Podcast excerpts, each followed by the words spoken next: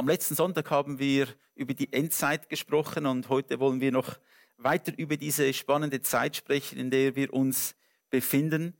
Wie sieht der Plan Gottes aus für diese Endzeit? Oder wie sieht der Plan Gottes aus für mein Leben in dieser Zeit? Das ist noch eine interessantere Frage. Und ähm, ja, wie ich dieses Thema auch immer wieder behandle für mich selbst und mir Fragen stellen über die Zeit, in der wir leben und die Dinge, die passieren, ist mir ganz stark bewusst, dass ich selbst noch viele offene Fragen habe. Es ist mir sehr bewusst, dass ich noch vieles, was die Endzeit betrifft, auch nicht verstehe. Und ich gehe an diese Thematik heran mit sehr viel äh, Respekt, mit dem Bewusstsein, äh, dass Gott gewisse Dinge offenbart hat und gewisse Dinge sind für mich noch verschlüsselt. Und ich versuche auch gar nicht alles zu interpretieren, denn ich weiß, wenn Gott etwas sagen will, wird er unser Geist und Herz öffnen, dass wir es auch empfangen können. Es gibt vielleicht Dinge, die ihr viel besser versteht als ich. Ich will einfach ein paar Bibelstellen heute Morgen anschauen, um uns ein bisschen klar zu machen, ja, in welcher Zeit wir uns befinden und wie Gott in dieser Zeit mit uns umgeht. Wir kennen ja das Alte Testament und ja, es gibt dort auch viele Bücher im Alten Testament, viele Propheten. Vieles im Alten Testament sind auch prophetische Aussagen. Das Wort Prophetie bedeutet eigentlich eine, ein Wort des Herrn über eine bestimmte Situation. Es kann die Vergangenheit betreffen, die Gegenwart oder die Zukunft. Eine Prophezeiung ist ein Wort Gottes, das zu einem Mensch gekommen ist und das er weitergibt. Und äh, es gibt auch viele Aussagen im Alten Testament betreffend unserer Zeit. Viele der Propheten haben Dinge gesehen, die wir heute sehen. Gott hat ihnen Dinge offenbart, die heute in unserer Zeit sich am Erfüllen sind. Und es ist spannend zu sehen, wie in vielen Büchern, ob es das Buch Daniel ist oder Hesekiel oder auch Joel und andere Bücher im, im Alten Testament, wie sie relevant sind für unsere Zeit heute. Und es ist unsere Aufgabe, uns auch darin zu informieren, in diesen Büchern zu lesen und uns Fragen zu stellen. Und auch wenn wir keine Antworten bekommen, vielleicht gibt Gott eine Antwort, aber wenn es auch keine Antwort gibt, nicht aufhören darin zu lesen.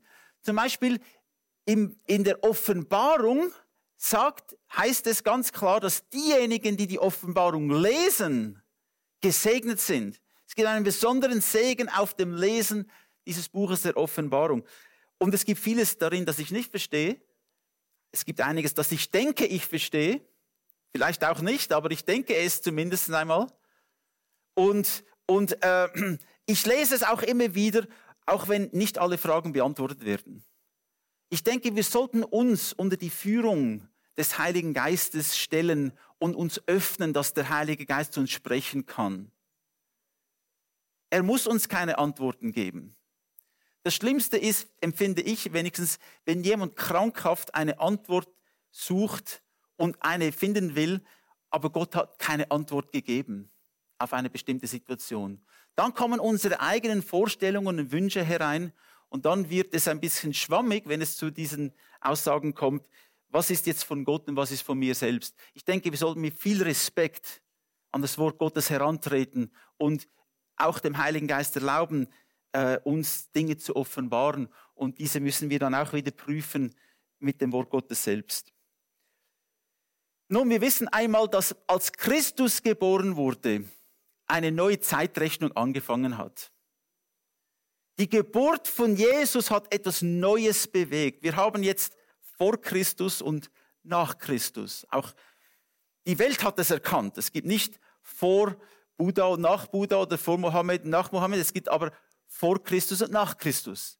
Die Geburt von Christus hat die ganze Welt betroffen und hat etwas enorm Neues eingebracht, äh, äh, hat etwas gebracht in unsere Zeit. Und ja, auch die Jünger haben sich natürlich gefragt, ja, was passiert denn in den letzten Zeiten? Was passiert jetzt? Da gab es diese römische Besetzung von Israel und viele Dinge, die da passiert sind. Da, da sah, sahen sie den Tempel und haben sie gesagt, siehst du Jesus diesen Tempel, dieses gewaltige Bauwerk? Es hat viele Jahre gedauert, bis es gebaut wurden, hat Jesus gesagt, keinen Stein wird auf dem anderen bleiben. Keinen Stein wird auf dem anderen bleiben von diesem Tempel.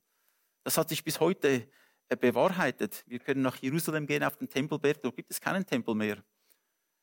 Äh, die Jünger haben da richtig gestaunt, aber das hat sich buchstäblich erfüllt im Jahre 70 nach Christus, als die Römer Israel und Jerusalem zerstört haben. Und auch das Volk Israel ist dann in die ganze Welt vertrieben worden. Aber wir kommen zu dem noch. Als der Heilige Geist auf diese Gemeinde gekommen ist, äh, Jesus ist dann zum Himmel, in den Himmel gegangen und die Jünger waren versammelt, wie wir versammelt sind. Und sie haben gebetet und gewartet, dass der Heilige Geist kommt. Und dann lesen wir, dass denn der, der Petrus eine Predigt gehabt hat. Und er hat in der Apostelgeschichte 2, 17 bis 18 gesagt, in den letzten, in den letzten Tagen, interessant, also nur schon diesen, diese Worte, der Petrus hat gesagt, in den letzten Tagen, also er selbst hat sich in den letzten Tagen gesehen. So dieses Wort, die letzten Tage, die müssen wir richtig verstehen, was das heißt. In den letzten Tagen werde ich meinen Geist auf alle Menschen ausgießen, spricht Gott. Eure Söhne und Töchter werden prophetisch reden. Eure jungen Männer werden Visionen sehen und eure Ältesten Traumgesichte haben. Sogar auf die Sklaven und Sklavinnen, die mir gehören, werde ich dann meinen Geist ausgießen und auch sie werden prophetisch reden. Der Geist Gottes wurde ausgegossen über die Gemeinde und alle Gläubigen sind in der Lage gewesen, den Geist Gottes zu empfangen. Das war früher nur wenigen Menschen vorbehalten, namentlich den Propheten, den Priestern, dem, dem hohen Priester, der ausgewählte Prophet und der König. Diese drei. Jesus hat alle drei vereint in sich selbst. König, Priester und Prophet. Er war die Erfüllung des gesamten Alten Testamentes und der Geist Gottes ist auf ihn gekommen. Wir haben das gesehen bei seiner Taufe. Gott hat gesagt, das ist mein geliebter Sohn, an dem ich wohlgefallen habe. Und dann hat Jesus gesagt, geht nach Jerusalem und wartet, bis dieser Geist auf euch alle kommt, auf die gesamte Gemeinde. Wisst ihr, was es für ein Privileg ist, heute Morgen hier sein zu dürfen, mit dem Wissen, der Geist Gottes ist da für dich persönlich? Der Geist Gottes lebt in dir. Auch wenn du nicht perfekt bist, der Geist Gottes lebt in dir. Denn er hat dir bei der Wiedergeburt einen neuen Geist gegeben. Die Bibel sagt, ist jemand in Christus, ist er eine neue Kreatur. Was ist diese neue Kreatur? Es ist dein Geist. Dein Geist ist neu erschaffen, ein neues Gefäß. Und in ein neues Gefäß lehrt man neuen Wein, sagt Jesus. Man kann nicht neuen Wein in ein altes Gefäß gießen. Das alte Gefäß würde zerbrechen, hat Jesus gesagt. So, in dieses neue Gefäß, dein Geist, der neu ist bei der Wiedergeburt, kommt der Heilige Geist. Es gibt also etwas in dir, das perfekt ist. Es ist der Heilige Geist, der in deinem Geist lebt. Halleluja. Ja, wir kämpfen noch mit dem Fleisch. Wir alle tun es mit, mit, mit dieser Seele, mit, mit, mit unseren Gefühlen und Gedanken. Da gibt es noch viele Kämpfe und Stürme. Aber etwas in mir ist bereits schon perfektioniert worden. Und das ist mein Geist, der erfüllt worden ist mit dem Geist Gottes. Halleluja.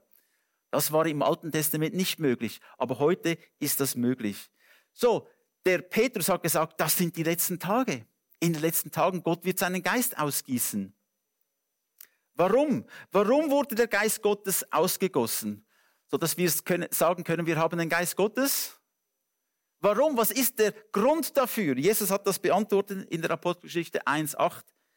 Aber wenn der Heilige Geist auf euch gekommen ist, werdet ihr Kraft empfangen und als meine Zeugen auftreten in Jerusalem, in ganz Judäa und Samarien bis in den letzten Winkel der Erde. Das ist, gibt es also einen Grund, warum dass wir heute Morgen da sind. Es gibt einen Grund, warum dass wir uns versammeln. Es gibt einen Grund, warum Gott den Geist Gottes ausgegossen hat über uns, so dass wir Kraft empfangen.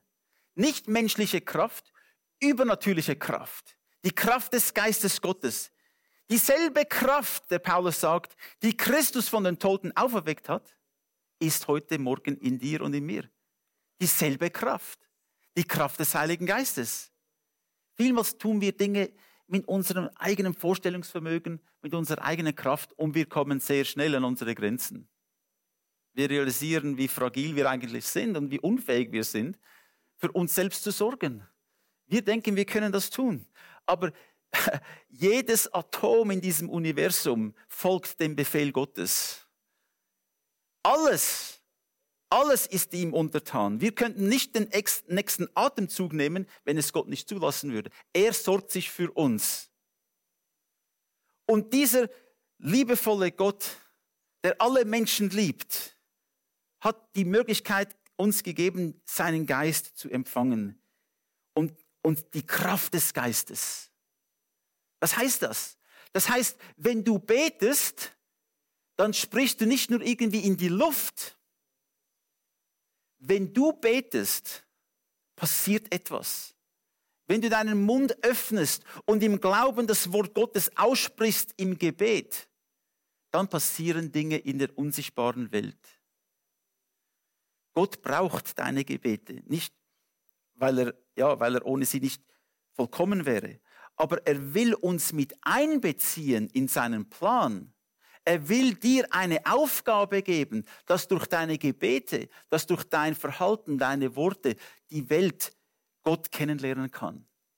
Dein Leben hat eine Bedeutung und in dir ist die Kraft Gottes, in dir ist der Heilige Geist. Nun sehen wir, was Gott dort gemacht hat in der ersten Gemeinde und das läuft auch jetzt noch. Das ist immer noch, äh, wir sind immer noch in diesen letzten Tagen. Die, die letzten Tage haben mit der Ausgießung des Heiligen Geistes angefangen und wir sind weiterhin in den letzten Tagen. Nun, wir sehen dann auch Dinge, die in Israel passiert sind. Das sind andere Dinge, die wir auch beobachten müssen. Wir haben dann gesehen, wie schon erwähnt, dass Israel unter großen Druck kommen würde. Das ist dann 70 nach Christus passiert und Israel hat aufgehört zu existieren als eine Nation. Die Juden wurden in die ganze Welt vertrieben und ja, haben dort versucht, nach ihren Möglichkeiten, die sie hatten, Gott anzubeten, wurden aber vielmals daran gehindert bei all den fremden Völkern. Israel war keine Nation mehr, und der Tempel gab es nicht mehr. Sie konnten also keine Opfer mehr bringen, denn es war nur erlaubt, im Tempel Gottes ein Opfer zu bringen. Da lesen wir im Hesekiel 11, 16 bis 17, lange bevor das passiert war, hat Hesekiel das bereits schon gesehen und hat gesagt, darum sprich. So spricht Jahwe der Herr. Ich habe sie weit weg um die fremde Völker versprengt. Doch in den Land, Ländern Ländern, wohin sie gekommen sind, bin ich ein wenig zum Heiligtum für sie geworden. Darum spricht, darum spricht, so spricht Jahwe der Herr. Ich sammle euch aus allen Völkern wieder ein. Ich führe euch aus den Ländern, in die ihr zerstreut worden seid, wieder zusammen. Und ich gebe euch das Land Israel. Das hat sich erfüllt 1948. Juden sind zurückgekehrt von vielen verschiedenen Nationen und sie wurden wieder zu einer Nation. Wir sehen auch da, die Bibel hat sich erfüllt, wortwörtlich, als der Hesekiel das gesehen hat. Und äh, ich denke, auch das ist für uns ein Zeichen, ein wichtiges Zeichen, nämlich die Entstehung des Staates Israels. Und das, das geht weiter. Wir sind jetzt mitten in dieser Zeit, wo Israel existiert. Wir haben äh, die Möglichkeit im Mai nach Israel zu gehen für, für eine Woche. Wir freuen uns sehr darauf, um zu sehen, auch dort vor Ort, was die Bibel uns gesagt hat, können wir vor Ort überprüfen und sehen, ob das auch so ist. Ich weiß, es ist so, aber es ist etwas Spezielles, auch dort sein zu dürfen. Nun, jetzt geht die Zeit weiter. Wir sind in diesem Fluss der Zeit. Irgendwann kommt der Punkt, wo diese Zeit der Gemeinde oder auch die Zeit der Gnade zu Ende kommen wird. Wisst ihr, was es für ein Privileg ist, das wir heute haben? Wir können zusammenkommen und es, es, äh, uns in der Schweiz geht es unglaublich gut. Es kommt niemand herein mit Gewehren oder irgend unter, unterbricht unsere Gottesdienste. Wir können hierher kommen und wir können Gott anbeten. Es gibt keine Regierung da jetzt bei uns, die sagt, du kannst es nicht tun. Es gibt gewisse Länder, wo das der Fall ist, wo sie schon bereits jetzt schon großen Widerstand haben, die Christen, aber an vielen Orten haben wir noch die gewisse Freiheit. Nun, es kommt aber eine Zeit, wo das nicht mehr sein wird. Im 1. Thessaloniker Kapitel 5, Vers 8 bis 10 lesen wir, wir aber gehören zum Tag und wollen darum nüchtern sein, gerüstet mit dem Brustpanzer des Glaubens und der Liebe und mit dem Helm der Hoffnung auf Rettung. Der Helm der Hoffnung auf Rettung. Denn Gott hat uns nicht dazu bestimmt, dass wir seinem Zorngericht verfallen. Du bist also nicht für das Gericht bestimmt, sondern dass wir durch unseren Herrn Jesus Christus das Heil in Besitz nehmen. Er ist ja für uns gestorben, damit wir für immer mit ihm leben, ganz gleich, ob wir noch am Leben sind, wenn er kommt oder nicht. Wir sollten bereit sein. Die Frage ist, ja, wann wird die Gemeinde, wann werden die Christen, die Gläubigen nicht mehr auf dieser Erde sein? Wann kommt die Entrückung? Wann kommt der Moment, wo die Christen nicht mehr da sein werden? Die Bibel spricht davon, dass es einen Zeitpunkt gibt, wo Gott die Gemeinde wegnehmen wird von dieser Erde. Wir wissen diesen Zeitpunkt nicht. Und wir sollten auch uns davor hüten, Aussagen zu machen, er kommt dann und er ist dort. Jesus hat gesagt, tut das nicht. Denn Gott allein weiß die, die Stunde und der Zeitpunkt, an dem Christus zurückkommt. Aber Jesus Christus kommt zurück zuerst einmal für dich, für die Gemeinde. So verstehe ich das. Es gibt andere äh, Pastoren und Theologen, die sehen das vielleicht ein bisschen anders, aber ich sage es euch so, wie ich es verstehe.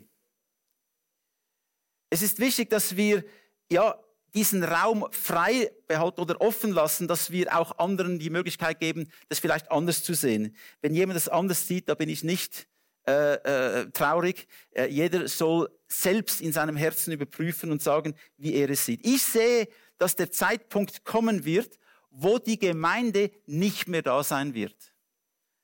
Diese Event, diese, diese, äh, dieses Ereignis, dem sagen wir Entrückung, Entrückung.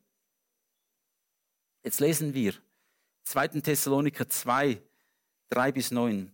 Lasst euch von niemand und auf keine Weise täuschen. Kommt also sehr viele Täuschungen, falsche Aussagen. Zuerst muss der Aufruhr gegen Gott kommen und der Mensch der Gesetzlosigkeit, der Mensch, nicht Menschen, der Mensch der Gesetzlosigkeit, der zur Vernichtung bestimmt ist, muss auftreten. Wer ist dieser Mensch, der Gesetzlosigkeit. Er wird sich auflehnen und über alles hinwegsetzen, was Gott oder Heiligtum genannt wird. Alles, was Gott gesagt hat, ist gut, sagt er, ist nicht gut. Alles, was Gott sagt, tut oder tut nicht, er sagt das Gegenteil. Er wird sich auflehnen und über alles hinwegsetzen, was Gott oder Heiligtum genannt wird, bis er sich schließlich im Tempel Gottes niederlässt und für Gott ausgibt. Das ist eine interessante Aussage. Was, was können wir daraus nehmen? Es gibt einen Mann, der kommen wird, ein Mensch, der wird große Worte sprechen, der wird die Menschen täuschen. Die Bibel nennt ihn der Mensch der Gesetzlosigkeit. Alles, was Gott gesagt hat, ist richtig, sagt er, ist falsch. Er behauptet das Gegenteil von dem, was die Bibel sagt. Natürlich hat es diesen Geist der Gesetzlosigkeit schon seit, seit Eden gegeben. Wir wissen, wer dahinter ist. Satan selbst ist dahinter. Aber er hat in der Geschichte immer wieder Menschen gebraucht, um, um Unterdrückung, Zerstörung zu bringen. Aber er sagt, in den letzten Tagen kommt ein Mensch, und wir nennen diesen Mensch auch den Antichristen. Er will angebetet werden. Das lesen wir. Er will sich im Tempel Gottes nieder. Warum im Tempel Gottes? Warum dort? Warum nicht in einem Palast irgendwo? Er will in den Tempel Gottes gehen. Jetzt haben wir aber ein bisschen ein Problem. Den Tempel Gottes gibt es noch gar nicht. Wenn es dieser Tempel Gottes ist, von dem wir denken es ist, nämlich der in Jerusalem, den gibt es noch nicht. Das heißt, es muss noch etwas passieren, bis das passieren kann. Nämlich der Tempel in Jerusalem muss wieder aufgebaut werden. Nicht, dass es unbedingt Gottes Wille ist, dass die Menschen in einem Tempel opfern. Das ist nicht Gottes Wille. Aber es wird ein Zeichen sein, dass Gott durch Israel etwas machen wird, etwas tun wird. Nämlich er will ja, er wird ja wieder zurückkommen, sichtbar für alle Menschen. Und dort wird er auch im Tempel sein. Aber zuerst muss dieser Tempel aufgebaut werden. Wie kann das passieren? Wir haben zwei Moscheen dort. Ich habe keine Ahnung. Es kommen noch spannende Zeiten auf uns zu. Irgendwann werden diese zwei Moscheen nicht mehr stehen und ein Tempel wird dort stehen. Wann, weiß ich nicht. So, dieser Mann der Gesetzlosigkeit will in den Tempel Gott. Warum? Weil er sich selbst als Gott ausgibt. Er sagt, ich bin der Christus, ich bin, ich bin derjenige, der ihn anbeten soll. Aber er ist nicht der Christus, er ist der Antichristus, der Antichrist. Erinnert ihr euch nicht, dass ich euch das alles schon gesagt habe, als ich bei euch war? Und nun wisst ihr ja, wodurch es noch zurückgehalten wird.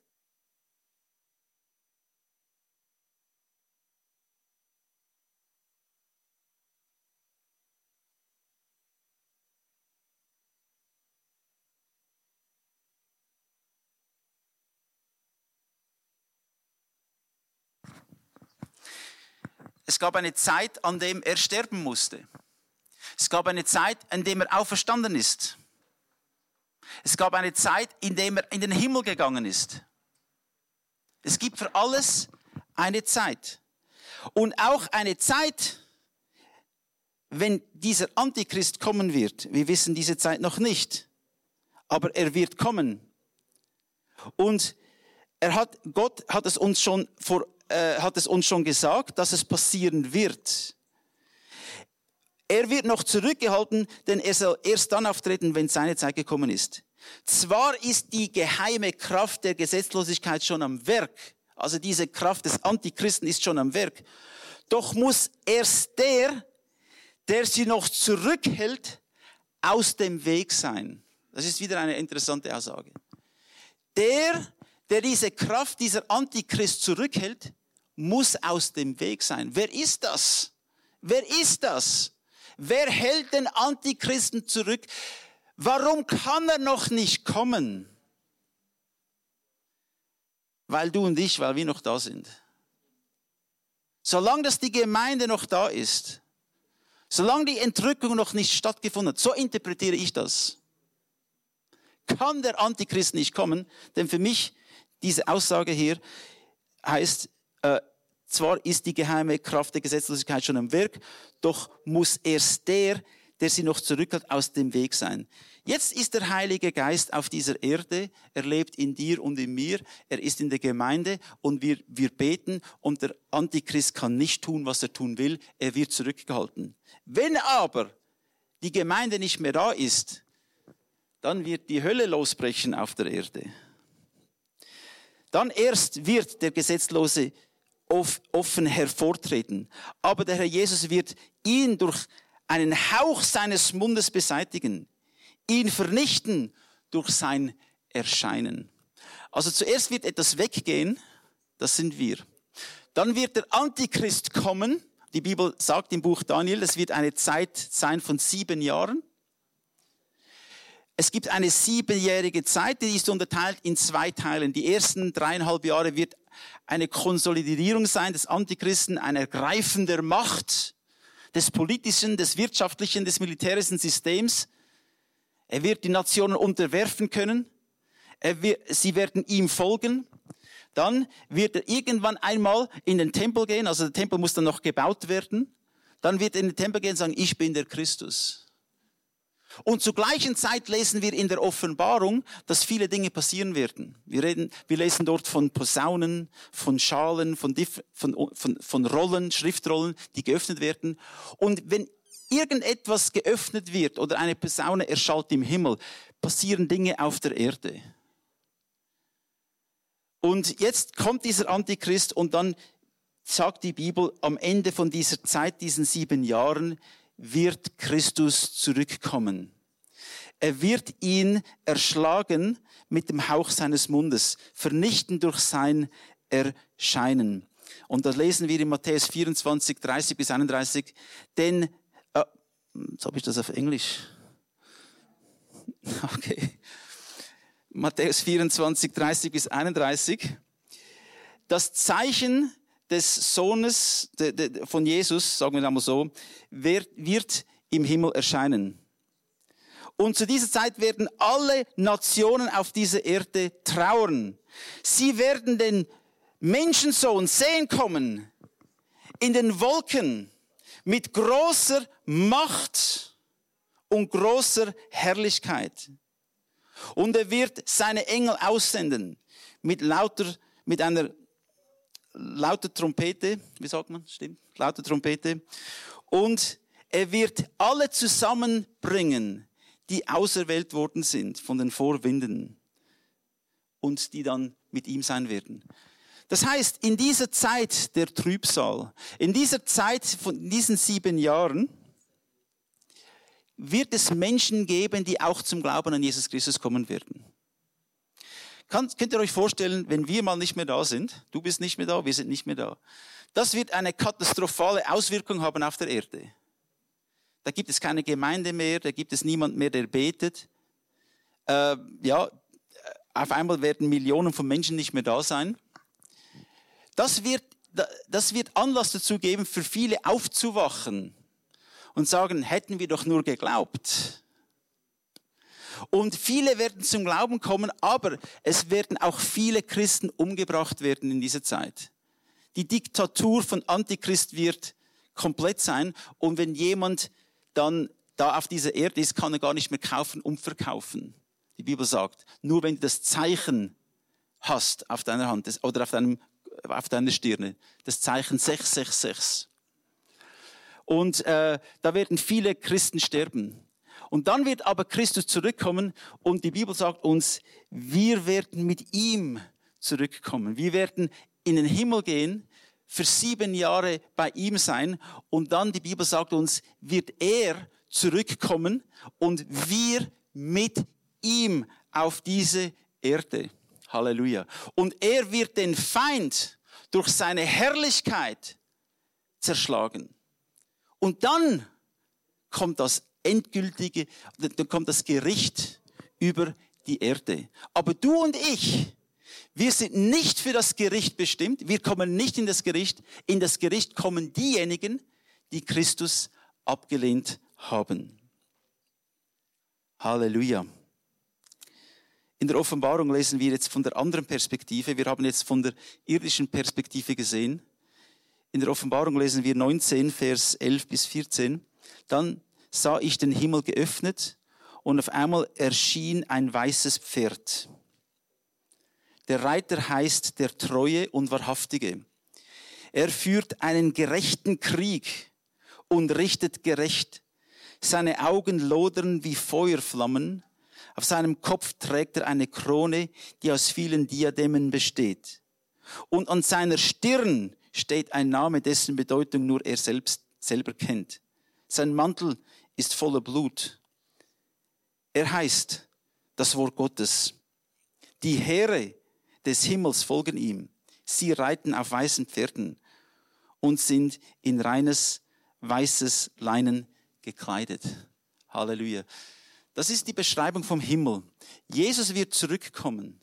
Und du und ich und die Engel Gottes werden mit ihm zurückkommen auf diese Erde nach diesen sieben Jahren von der großen Trübsal, die die schrecklich sein wird auf dieser Erde.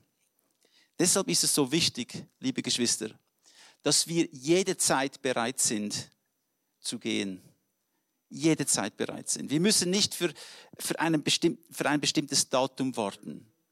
Wir sollten immer bereit sein, dem Herrn zu dienen. Wir sollten immer bereit sein, äh, seine Liebe, seine Worte, das Evangelium weiterzugeben.